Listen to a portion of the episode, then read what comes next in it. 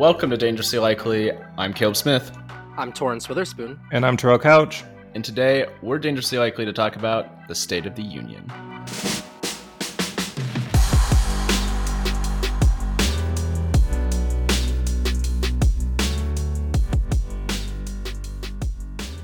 Let's go above the fold with this week's headlines. So, as a side effect of the Russian Ukraine war, the European Union has decided to cut its reliance on Russian gas by about 80% this year alone. Uh, this comes after Germany halted the Russian Nord Stream pipeline 2, the gas pipeline that was supposed to supply Germany and the EU with as much as 38% of their f- fuel needs. This comes just before the US and UK announced bans on Russian oil. Since Europe depends on Russian fossil fuels for its fuel needs, this crisis in Ukraine has prompted European leaders to change their policies and fast. The fact of the matter is that Europe's coal consumption will rise in the short term, but it is predicted that this will speed up Europe's implementation of renewable energy across the continent. Analysts are already predicting that there will be, quote, warp speed deployment of green energy this decade, unquote, as a result of this crisis. I highly encourage you all to read this. This is just an absolutely fascinating article, and it's way longer than I have given it time for um, from Bloomberg News. Uh, the link to this story and all the stories you hear today um, can be found in our episode description. On Tuesday, the Florida state legislature officially passed the Republican led Don't Say Gay bill in a 22 to 17 vote in the state Senate after having passed it by a 69 to 47 vote in the state House two weeks earlier, largely along party lines, as we previously reported. Governor Ron DeSantis of Florida has been vocal of his support for the bill and is expected to sign it into law. The bill bans public school districts for from teaching sexual orientation or gender identity in kindergarten through third grade, something that by the state's own admission would not require a curriculum change because those topics are already not a part of the first through third grade curriculum. Additionally, it states that sexual orientation or gender identity may not be taught in grades beyond third grade, quote, in a manner that is not age appropriate or developmentally appropriate. Vague language that critics say would allow for this ban to extend to upper grades. The bill also opens up public school teachers and their school to litigation from parents, as the law allows parents to sue, sue, the school district if they feel that their student has been taught something, quote, inappropriate about sexual orientation or gender identity. At a Senate hearing for the bill on February 8th, the example of a math problem stating, quote, Sally has two moms or Johnny has two dads, end quote, and Republican State Senator Dennis Baxley, who sponsors the bill, said that this is, quote, exactly what the bill aims to prevent. And another example from Kara Gross, the legislative director and senior policy counsel for the Florida American Civil Liberties Union, or more commonly known as ACLU, she posed the scenario of imagining elementary students are asked to draw a picture of their family for class. What happens if a child being raised by a same sex couple draws a picture of their two dads? Their teacher may face a decision between allowing that child to participate or opening themselves and their school up to possible lawsuits. Gross argues that the bill could have a chilling effect on teachers' freedoms of speech and First Amendment rights.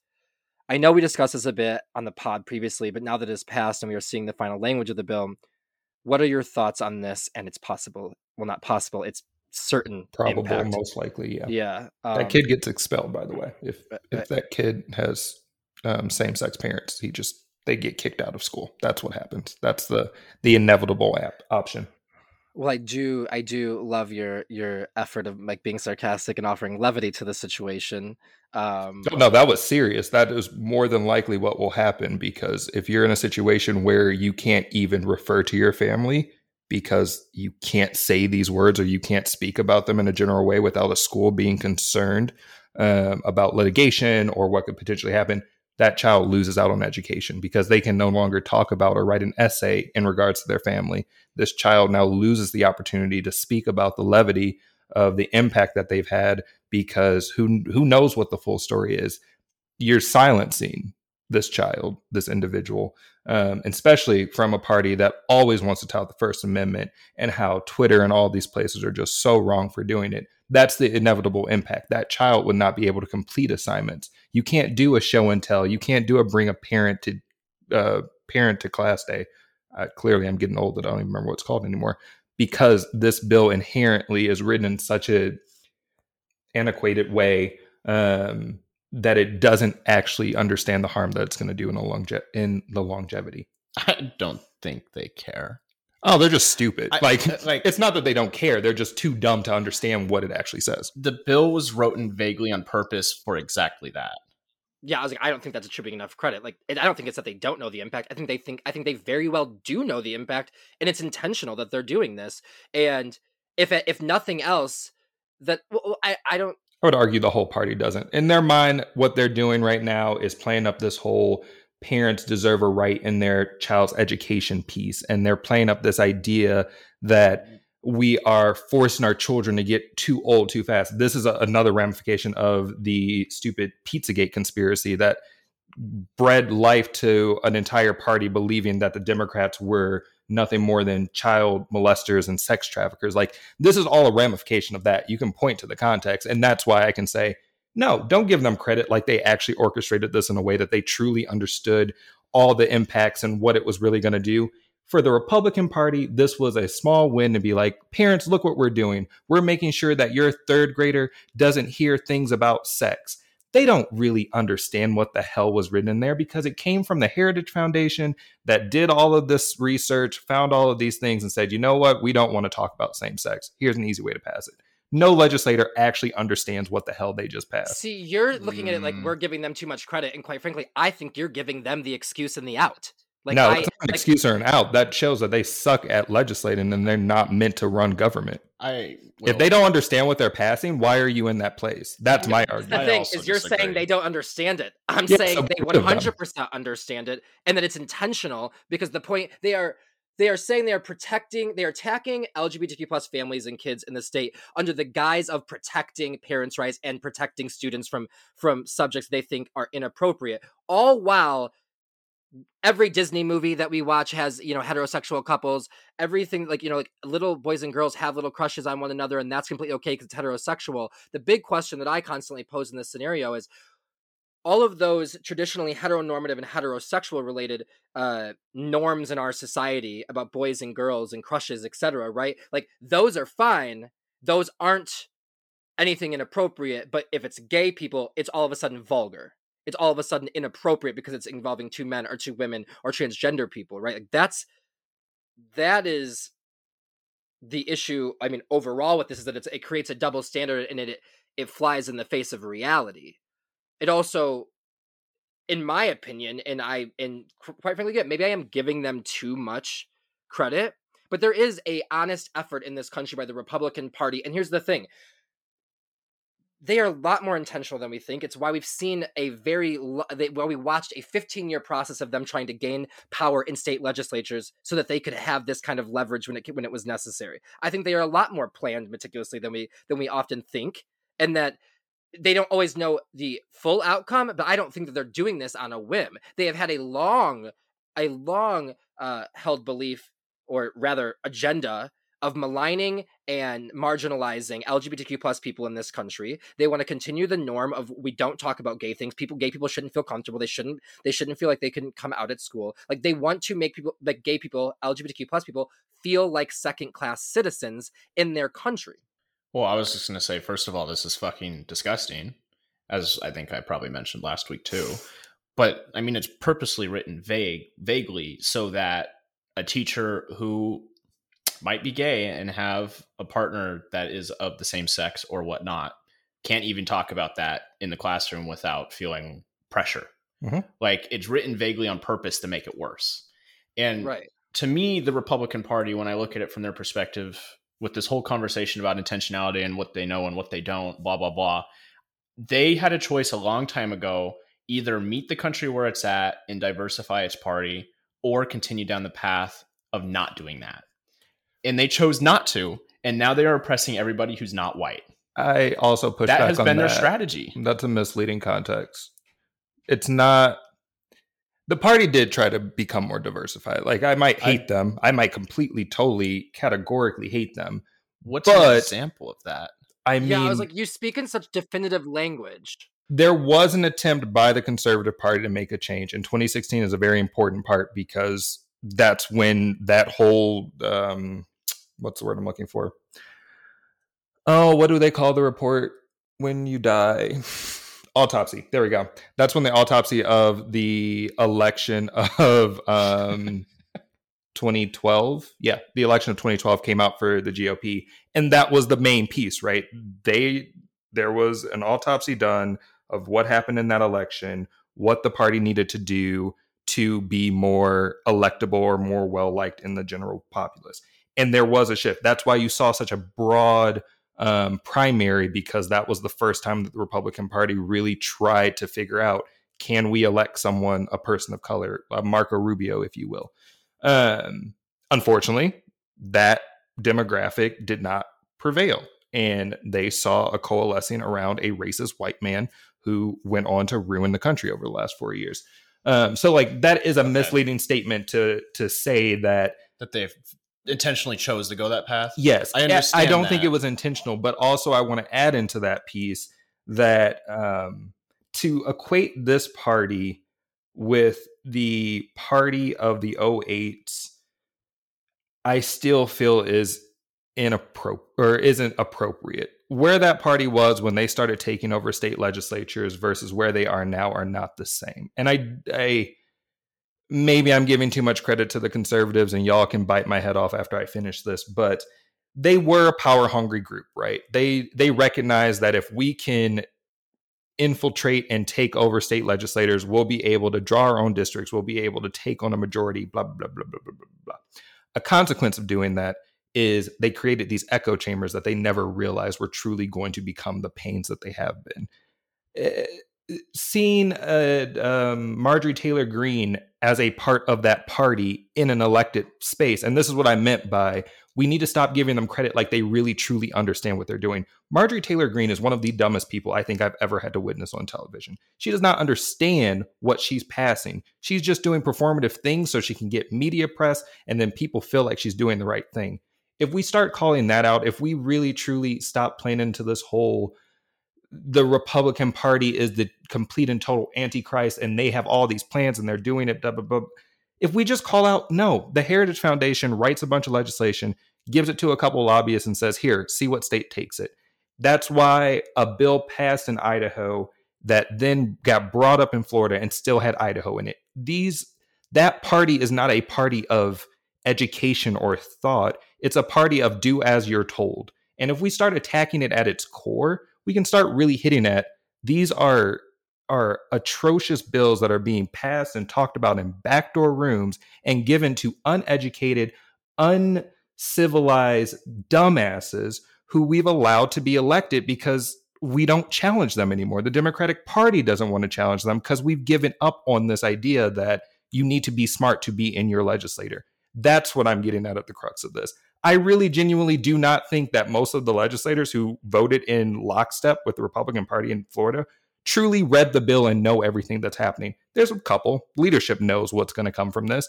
They just know that they're not going to get shit for it because they're still going to get put into a leadership position by allowing their people to walk around and say, I gave parents choice. Those are the pieces that we need to start being more intentional at hitting them on because we're going to just keep running into this path for the remainder of our time if we keep letting uneducated people eh, just do as they please. But I think that's like there's a lot to unpack there. I was like, but there, there just is. There just is. Yeah. Like, no, I want to like touch on like a few different pieces uh, if I can keep them in my head straight.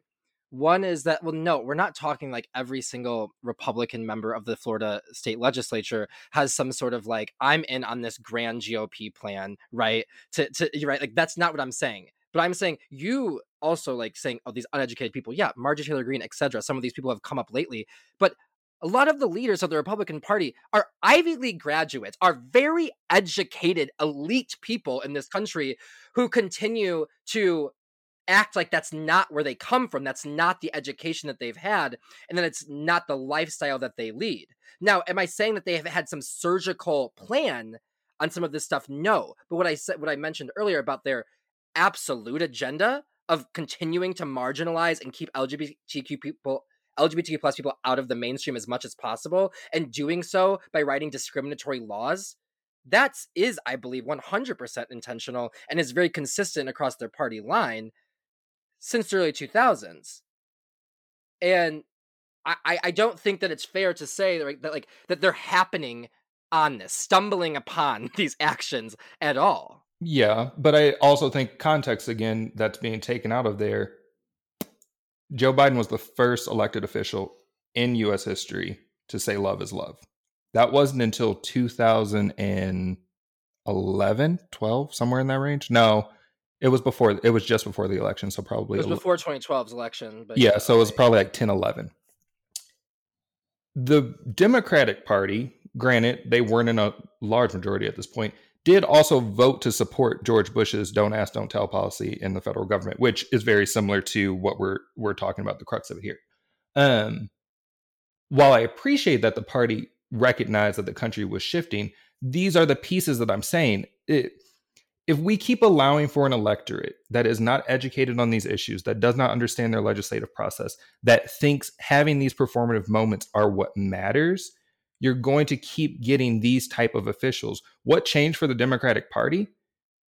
They got organizers. They had people who actually truly understood and recognized that they were being attacked, and they pushed the party to want to have conversations around um, LGBTQIA rights. They push the party to recognize if you're really going to be the one that has the first black president, you need to start talking about diversity, equity, and inclusion. We can't keep allowing the conservative party to be the scapegoat for the worst amongst us. We can't keep allowing this this view or this understanding like, oh yeah, they passed a really shitty bill and we're mad about it. I'm swearing a lot in this pot. That's new. Um no, it's not. Yeah. uh, like there needs to be a more intentional challenge and a more uh, educated electorate to just stop falling for these performative things. And while I appreciate us having this conversation, it also needs to be called out in the black and white like that of yes what happens to that child who has a parent um, who has parents who are of the same sex? Can they finish an assignment? No. Under this law they genuinely cannot. So what does that mean for their education? If the republicans are going to argue about learning loss after covid-19 what is learning loss under this policy how do we start having a more intentional strategic um, political conversation that doesn't just get frustrated by what's happening. You should. And it's an emotional thing. And maybe this is too unemotional for me to say, but those are the pieces that frustrate me when we start having these conversations about the Republican Party actively um, discriminating against and refusing trans individuals the right to um, sex sex change or sex orientation surgery. Um, uh, conversations around voting all of these pieces we get so stuck in the the philosophical side of it that we miss the opportunity to just really hit them on the head of okay you passed this now here's where we're at now let's have a more intentional political conversation and educate the electorate so when we come to that election in a couple of more months you have to answer to that you're not just playing up this oh yeah parents have a right in their children's education now i do want to just talk about the the irony with these kind of bills. Yeah. Because, you know, Republicans are the ones that are like the federal government, the government shouldn't affect the lives of parents or make decisions for parents and schools or whatnot. And then they pass shit like this and ban books and blah blah blah. Yeah. Um that party has long died. Yeah. To your point about not using the GOP as a scapegoat, I don't know if I agree with that though, because the GOP is the leaders of this movement now. And Vast majority of them are. Accountability isn't scapegoating. Do we need to be more intentional? You're strategic what you're talking about, but what do you want me to come up here and say? That it wasn't a completely Republican led bill that got passed in a completely Republican led legislature and that there was a complete Democratic opposition to it? Like who do like who do I talk about who led the bill? I mean, the Heritage I, Foundation. I, like, like, it like, might be them, but there's people smart But it might be them. But if you think that is. talking about the the people they elected isn't going to get their attention, you think talking about some obscure ass Heritage Foundation is going to get someone to like want to hold their elected official accountable? I think you're making a, a a bad political calculus there. Let's have a conversation about the 2020 election and how the Conservative Party took a attempt to discredit and and really truly end um, Biden's election by promoting this idea that someone else was making the decisions.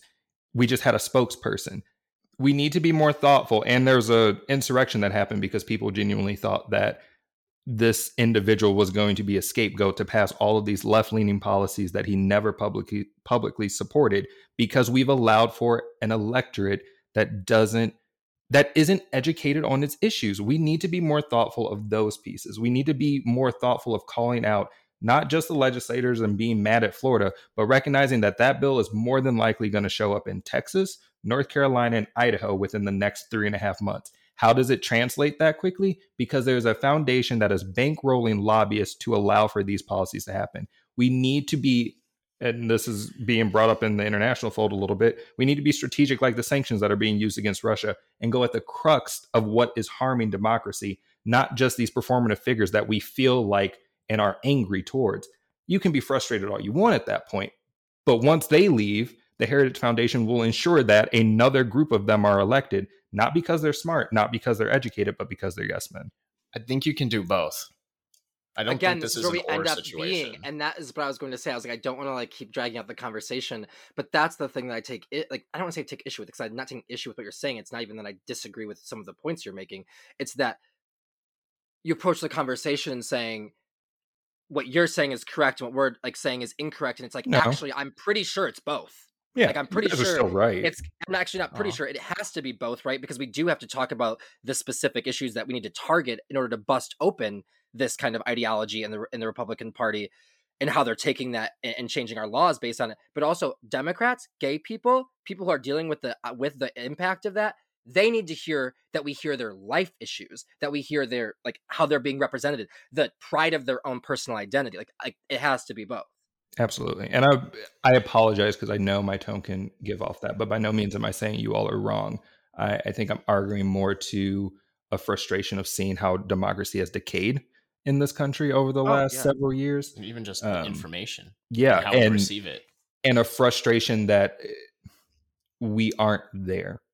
But as I alluded to, a quick look at our international fold.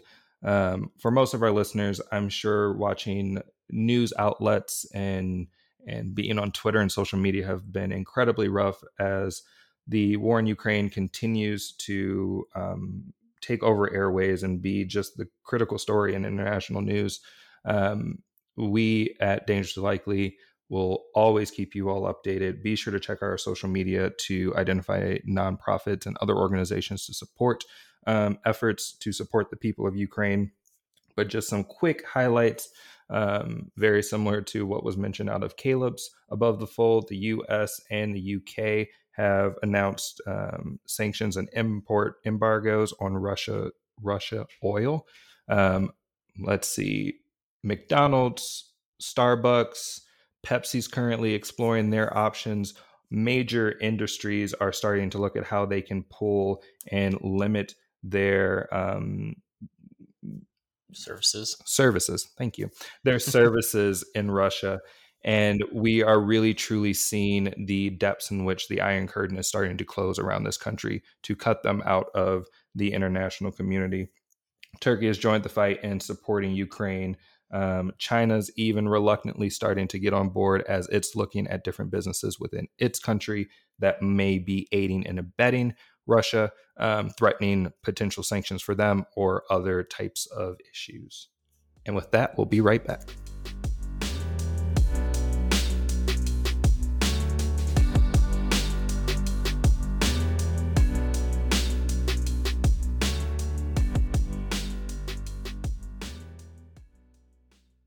We see unity among the people who are gathering in cities and large crowds around the world, even in Russia, to demonstrate their support for the people of Ukraine.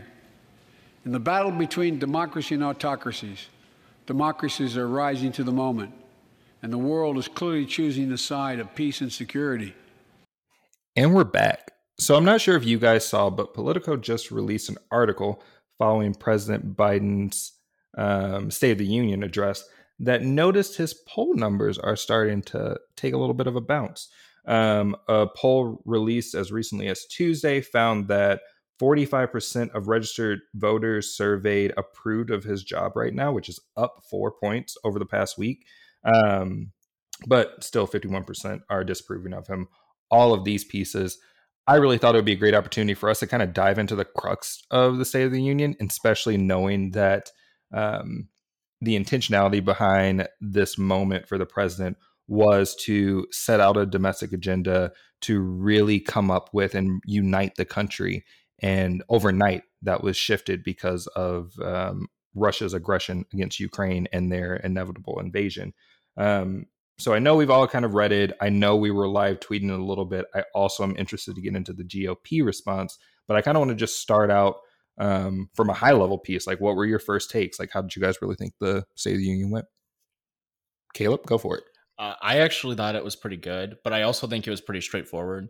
Um, I felt like I heard a lot of like criticism that it was a laundry list of stuff, but like I kind of dismissed those criticisms to be honest, because the State of the Union is something that like, yeah, there's kind of a structure to it, and you you have to get a lot of stuff into one hour of a speech, mm-hmm. and I thought that I, I, thought that Biden delivered it really well. I thought it was powerful to have um, the Ukrainian ambassador to the U.S. in the room and to highlight um, them.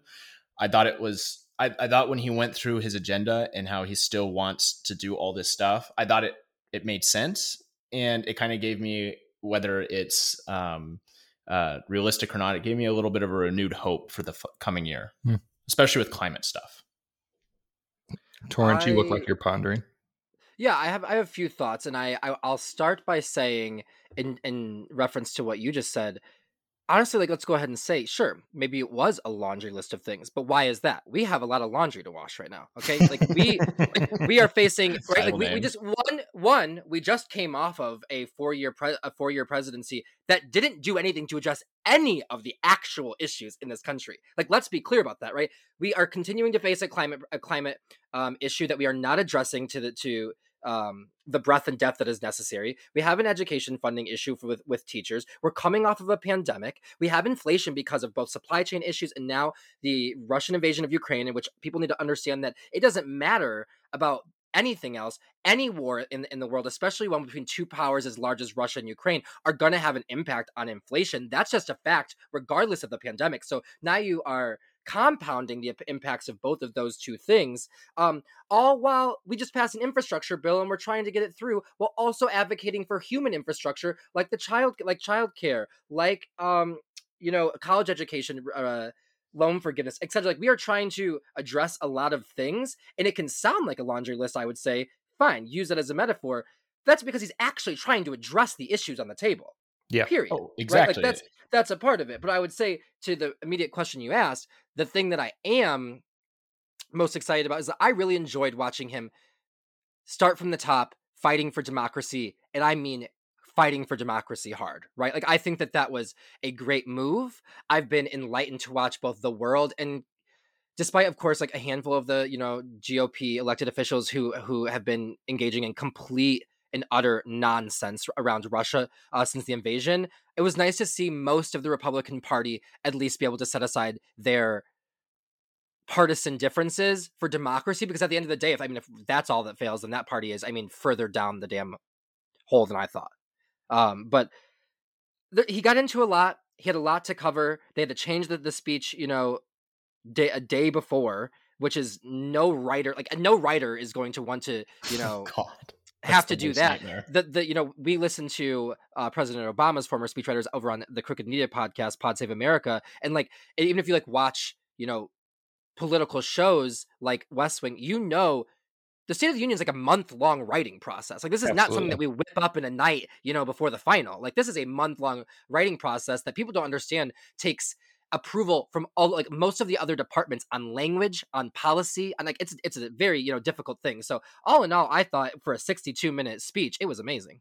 And important to add uh, just one thing to add um we can't like the president does have a speech impediment that impacts this a lot. So not even a day before like i'm sure and again i'm making some assumptions here i'm sure he was walking around the oval practicing the speech, making sure his inflections were appropriate, making sure places were here. I know something I saw a lot through social media and other platforms were critiques of how he presented himself in this of, oh, there's old Joe again because he's struggling with his words, or this um, inconsistency between the speaker and the majority leader and the president of when to stand up and clap because he was trying to really feel out when to read. And I, I think you bring up such an important point there, Torrance, of a speech that he probably had practiced that he had and ready to go changed in the blink of an eye. And it's important to recognize, especially for individuals who have speech impediments across the country, that is a quick turnaround. And he did a phenomenal job to live up to that moment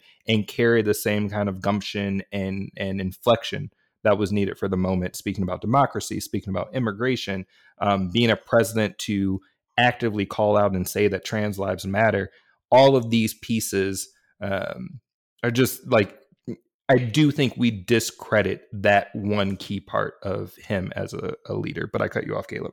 Oh, I was just going to say that like the State of the Union is one of the most. It's it's one of the only times that a president can like really get his message out, mm-hmm. and I totally agree with you, Torrance. I I'm not criticizing for it being a laundry list. I think it should have been because there's a lot of shit to get done, and like and like I I I think there was a little bit of opportunity to inject some more message in some of that, but I I overall I thought it was really good. Yeah, and you know, I think like one of the things that we're seeing in reporting about it is that you know he the absence of Build Back Better, right, and kind of almost this rebrand um to more a Build a Better America with kind of with sort of the same um the same policy agenda, which like of course because the policy agenda is not like a progressive wish list it's an agenda it's, it's an agenda that will actually address the issues that americans face like like no one's trying to like, just grant childcare you know like subsidies to people because like it's fun like there's a childcare crisis in this country that is keeping people from working right? We have a worker shortage still which is affecting inflation like all of these things are, are a confluence of factors on other parts of our of our society and our government and like you said earlier right like we've got an electorate that sometimes doesn't know a fork from a spoon. Like you know, like they just don't pay attention. And like now he agrees like, with me. well, I mean, like we do. I mean, like I do. It's a strong feeling, you know, I have about like you know the lack of our, our of our electorate to engage and do their own research, you know, to form their own opinions. Um, but I wanted to speak to the thing that you that you meant that you referenced or mentioned about his uh, speech impediment because I want to talk about how symbols and of the presidency are important especially for young people who are sitting on the on the floor of their living room you know like while their parents are watching the state of the union like what is the message they hear from their president from the commander in chief you know like that does matter and I, I wanted to bring this up because i had a friend who just recently said that said to me well i don't really i'm not really experiencing any difference in my life like it doesn't really affect impact me the last president to this president or i don't want to say impact i don't know if that's their words but I, I can't there's no difference in my life between the last president and this one and, and it was really frustrating for me because yeah we've had a, lo- a lot of difficulties with his legislative agenda that would actually have i think a profound impact despite people wanting to forget about saving the economy about continuing to put their loans on on hold to you know our um you know the, the stimulus checks that we received last year, like we are so quick to just forget about the work that has been done. I've talked about that on the pod before, but I wanted to say to to the point about the symbolism and him having a speech impediment, and the kid in his campaign who obviously saw a a uh, role model in in Joe and gave him the motivation and the confidence to pursue things he didn't think he could. That for people who are people of color, people who are gay, people who are indigenous, um, people who belong to marginalized communities in this country who have been who have been experiencing an onslaught of assaults on our humanity, on our identity from different levels of government, whether that's just culture wars or actual legislation, like we referenced earlier in the pod about the Don't Say Gay bill, that it does make a difference for me that the person who is standing at that podium, the, the person who is sitting in the Oval Office, is someone who, if nothing else, is saying my life matters is saying that there's space for me in this country that i am loved that i that i am you know should be cared for young trans kids young people of color like it does make a difference versus the last guy who thought there were you know that there were people like good people on both sides of a Nazi rally, right? Like like that does make a difference in my life. And quite frankly, I want to say pointedly, if you can say the statement that I reference, then you are living under some privilege because if you're not impacted by it, then I don't know what to say, but it is frustrating, right? Because there are big and small problems, but sometimes the small stuff freaking matters. And I want to get into the crux of the speech specifically leaning off of that and Torrance, you're highlighting of democracy, right? Democracy is important when the people feel that they're being represented, when they feel that their voices are mattering. And uh, this is a president who is stepping into a moment where American democracy has been challenged and now global democracy has been challenged. And it, uh, he really took a lot of the beginning of his speech to hit on geopolitics. I mean, there's a direct a direct quote where he highlights we spent months building a coalition of other freedom loving nations from Europe and the Americas to Asia and Africa to confront Putin. He really lived up to the moment and really kind of capitalized and seized all that's happening in Ukraine. And uh, while we might not at Dangerously Likely love to give a lot of airtime to the Orange Man, he had to rebuild a lot from NATO to the international stage. I I guess uh, again a, a more lofty question, but um, this was the part that Caleb saw more than me, and had to watch highlights. Do you feel that he lived up to that moment? Do you feel like he was able to really truly encapsulate what democracy is and and kind of take that shift now that we're one year after January 6th, now that we're seeing this international assault on democracy? Um, did the speech live up to the moment that it needed to? I, I don't I mean I do think so yes but it, it goes to that like are people listening right? Like are people actually hearing what's being said? Because one of the things like I think great benefits as far as democracy goes about this Russia Ukraine thing is like one yeah the rallying um, democracies of the world rallying around Ukraine but also I think it's kind of interesting for Republicans to see the reality of Russians who don't actually know a war is going on, don't believe it, seeing the full impact of the authoritarian uh, regime that also has a very well oiled disinformation machine in their country, where people literally do not believe that there is a war going on in Ukraine. And I was watching um, on CBS this morning um, that there was a Ukrainian woman who was texting her brother, her brother in Russia, sending him pictures. And he said, There's no war. What are you talking about? Like, this is fake. To his sister who's live in the middle of the war in Ukraine. Like it's just so I think it's a valuable thing for uh, like because of the decay of our um, media, you know, trust in media and trust in, in fact and, and this disinformation and misinformation in America, that it's nice to see like what that could turn out to be if you keep, you know, poking the bear. So it it's interesting that like I think when you asked how many like how many people are actually listening so the people who the amount of people that watched the speech was around watched the speech was around 38 million people hmm. um which is is a sizable amount but still a fraction of the actual electorate yeah um so that's kind of the impact it has but then again it is it is played on a lot of different news sites and media and social media and whatnot so i, I i'm sure many more saw at least clips of it or or uh at least scrolling through has seen it happen. Me included. I, I I think I think yes.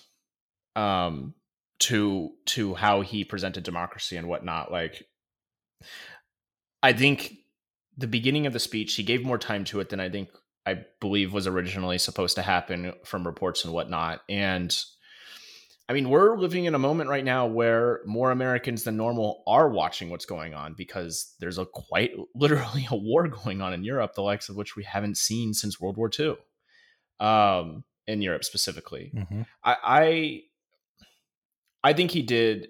I mean, I think he could speak more on it. I think he could dedicate an entire speech on it. Of course, the State of the Union only allows for for some time here and some time there for a lot of lots of things, so he has to delegate wisely. But but putting I think that was the biggest part of the speech and making it the biggest part of the speech, I think does hammer home that message and that point about how important democracy is in upholding it and protecting it.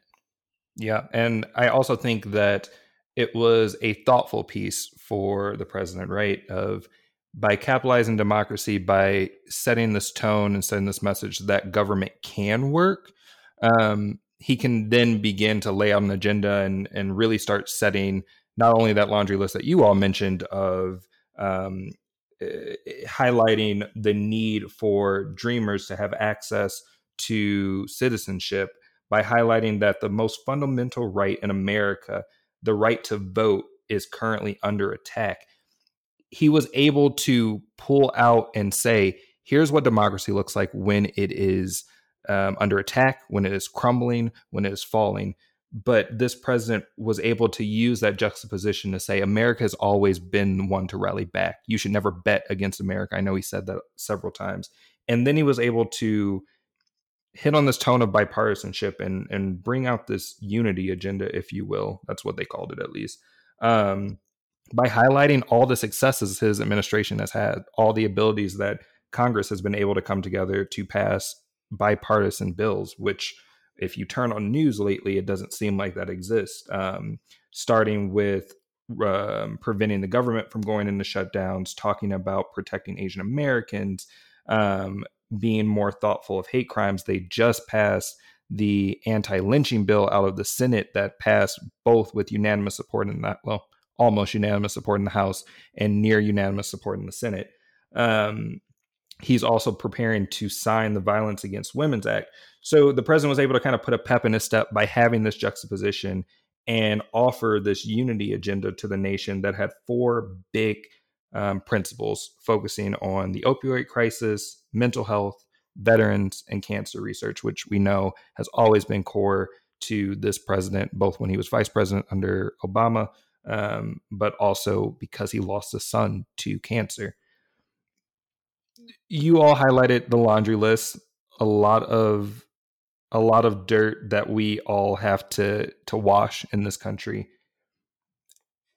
Is this unit? I know these are things that the administration feels they can get past the Senate, but do you think that there's things missing from the unity agenda? Do you do you feel that this was the right uh, plan to lay out after uh, what we've all kind of deemed as a successful State of the Union? I mean, the answer I think is yes, in terms of leaving stuff out to mm-hmm. try to pass bipartisanship. Like, I don't know the rest of his agenda.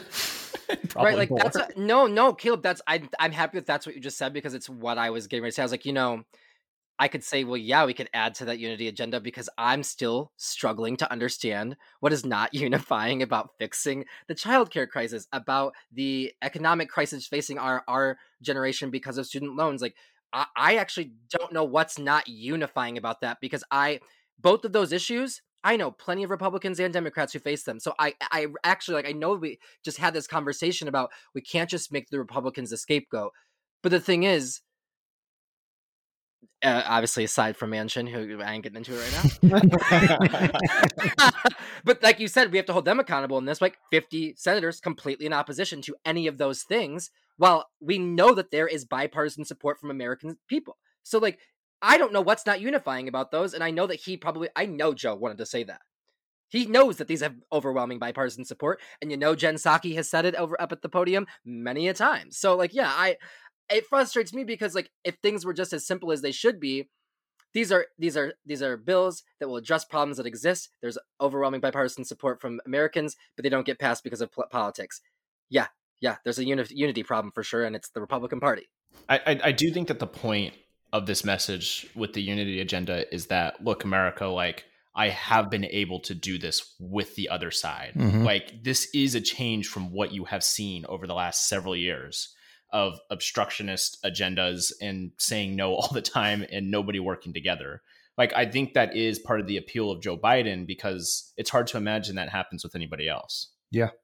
You know, but I want to touch on something about the Veterans Act as far as um, expanding coverage. And like I I hear myself. Okay, I want to I want to say that to the listener. I do hear myself, guys. And I know God, I God, I do know sometimes when you harp on it too long, it does feel like we're using this party as a scapegoat. But like, I also believe in a deep sense of accountability for people who are running for these for running for elected office and literally make decisions that fly in the face of their constituents. Like nothing bothers me because that's at the core of representative democracy, right? Um, that that bill that he's referring to, the Honor Our Pact Act, that is that gives uh, covers more cancer for veterans because of the burn sites do you know? Yeah, it passed with bipartisan support, but 174 Republicans voted against it. The the the party of soldiers and American troops of American military 174 about a bill that not not an omnibus, not something that is layered with something else, a literal single bill that just adds those those cancers to the list of things that are covered by the VA. And 174. So yes, guys, there is a freaking issue with our problems getting addressed because we have dishonest leadership in some of our parties that are not voting good conscience and not in good faith. No, I'm. I actually appreciate you bringing that because uh, I think to start to close this out, one of the questions that you all kind of triggered for me is is this an agenda that wins for the Democrats come November? Because uh, we can't pretend that not only is the specter of COVID um, lingering in the speech, I mean, the president highlighted it multiple times, but also the specter of a midterm election that can have extenuating ramifications on this idea of unity, of bipartisanship. Um, I mean, the minority leader of the House has already come out and said that there are going to be nonstop investigations of the Biden administration, Hillary Clinton, Obama, all of the things that they can think to distract and and really just ruin this administration if they were to get elected um, come this fall. So, does this unity agenda provide what is needed for the Democrats moving forward? Is it is it an opportunity for the Democrats to show that they know how to govern? Because that's been an argument that's been used against them several times over a multitude of administrations. Or is the president kind of setting himself up for a a unsuccessful or onslaught, if you will, come November? Oh, that's a question.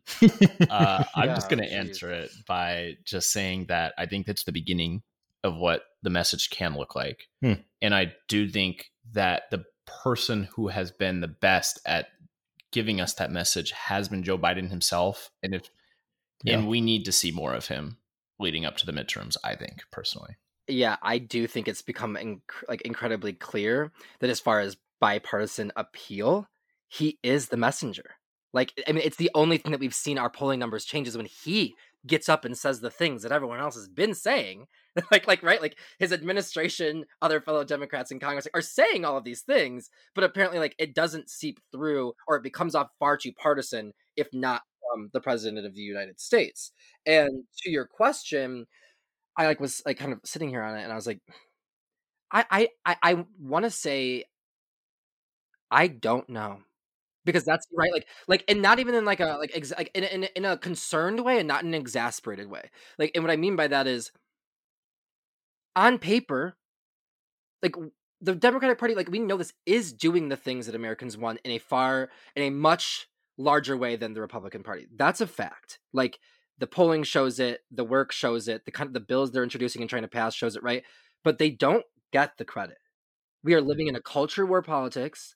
We are living they like our republican party is full of disinformation and lives in a disinformation ecosystem with fox news that you know like literally i like i was watching fox news for some of the coverage of ukraine and i don't know if you guys have watching the coverage of like a three uh, day difference between tucker carlson having an entire spiel about why should i hate russia why should i hate putin? He never called me a racist all these things.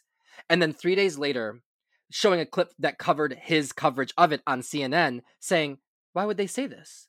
Like as if his listeners were not there three days prior watching him say it and then he said to them that's i didn't say that. Like like i don't know. Like that's not reality like i don't know what to do like i don't know what to do about that because it's not reality and it's deeply frustrating um but to the to the to the message i don't know that we wanted to touch on it uh, for a bit which was the republican rebuttal that was delivered by iowa governor um kim reynolds who you know, I think that there's a really interesting duality based on the conversation we've had between what uh, Governor Reynolds said in her Republican rebuttal, and then the response to the State of the Union from the progressive Rashida Tlaib. It's very interesting because they talked about, you know, as far as foreign policy goes, I wanted to touch on this in reference to Ukraine and, and the Republican Party's, you know, positioning on it. She said, quote, weakness on the world stage has a cost, and the president's approach to foreign policy has consistently been too little, too late.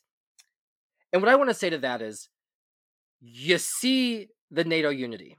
You see the quick action. You see the unification of our other democracies in the world to fight Russia's aggression towards Ukraine.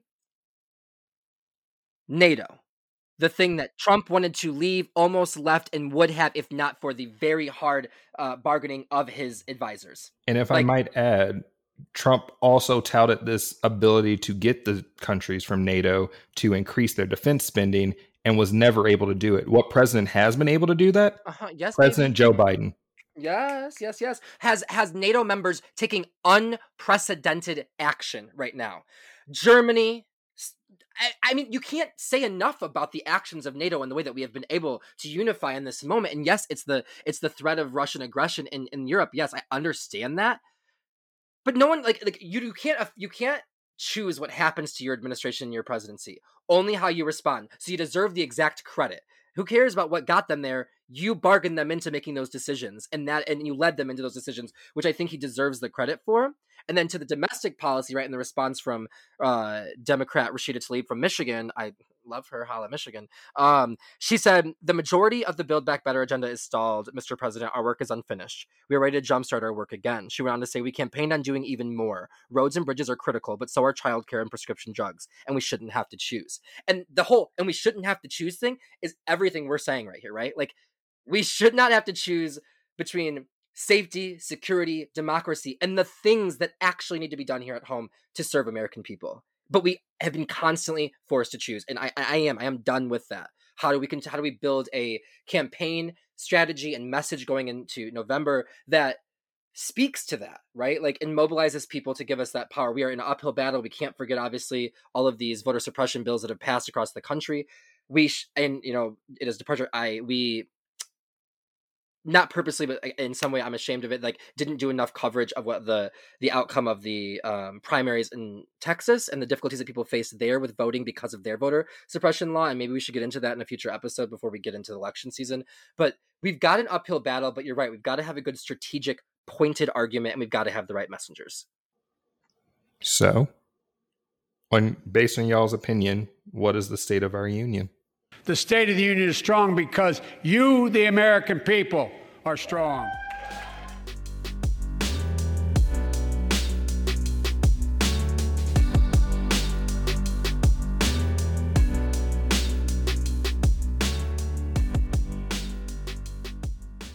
And we're back. Don't forget to follow us on Instagram at dangerously underscore likely or email us at dangerouslylikely at gmail.com. Be sure to subscribe wherever you are listening for notifications of our new episodes. Take us on a tangent, Caleb.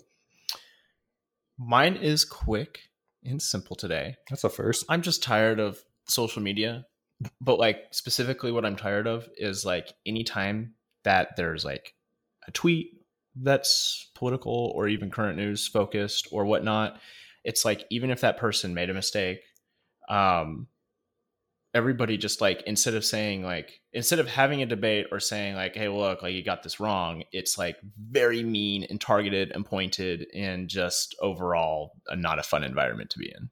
That's it. It's every social media it sucks. Hmm, that's fair. Take us on a tangent torrance yeah mine is um just like i mean both like a little personal but also i would say more positive. I don't know i mean they've heard me talk about it obscurely but like you know the listeners know that i'm just been accepted to law school. I'm going to law school in the fall. Also, they know that like I am an actor and that I, you know, just doing a play currently.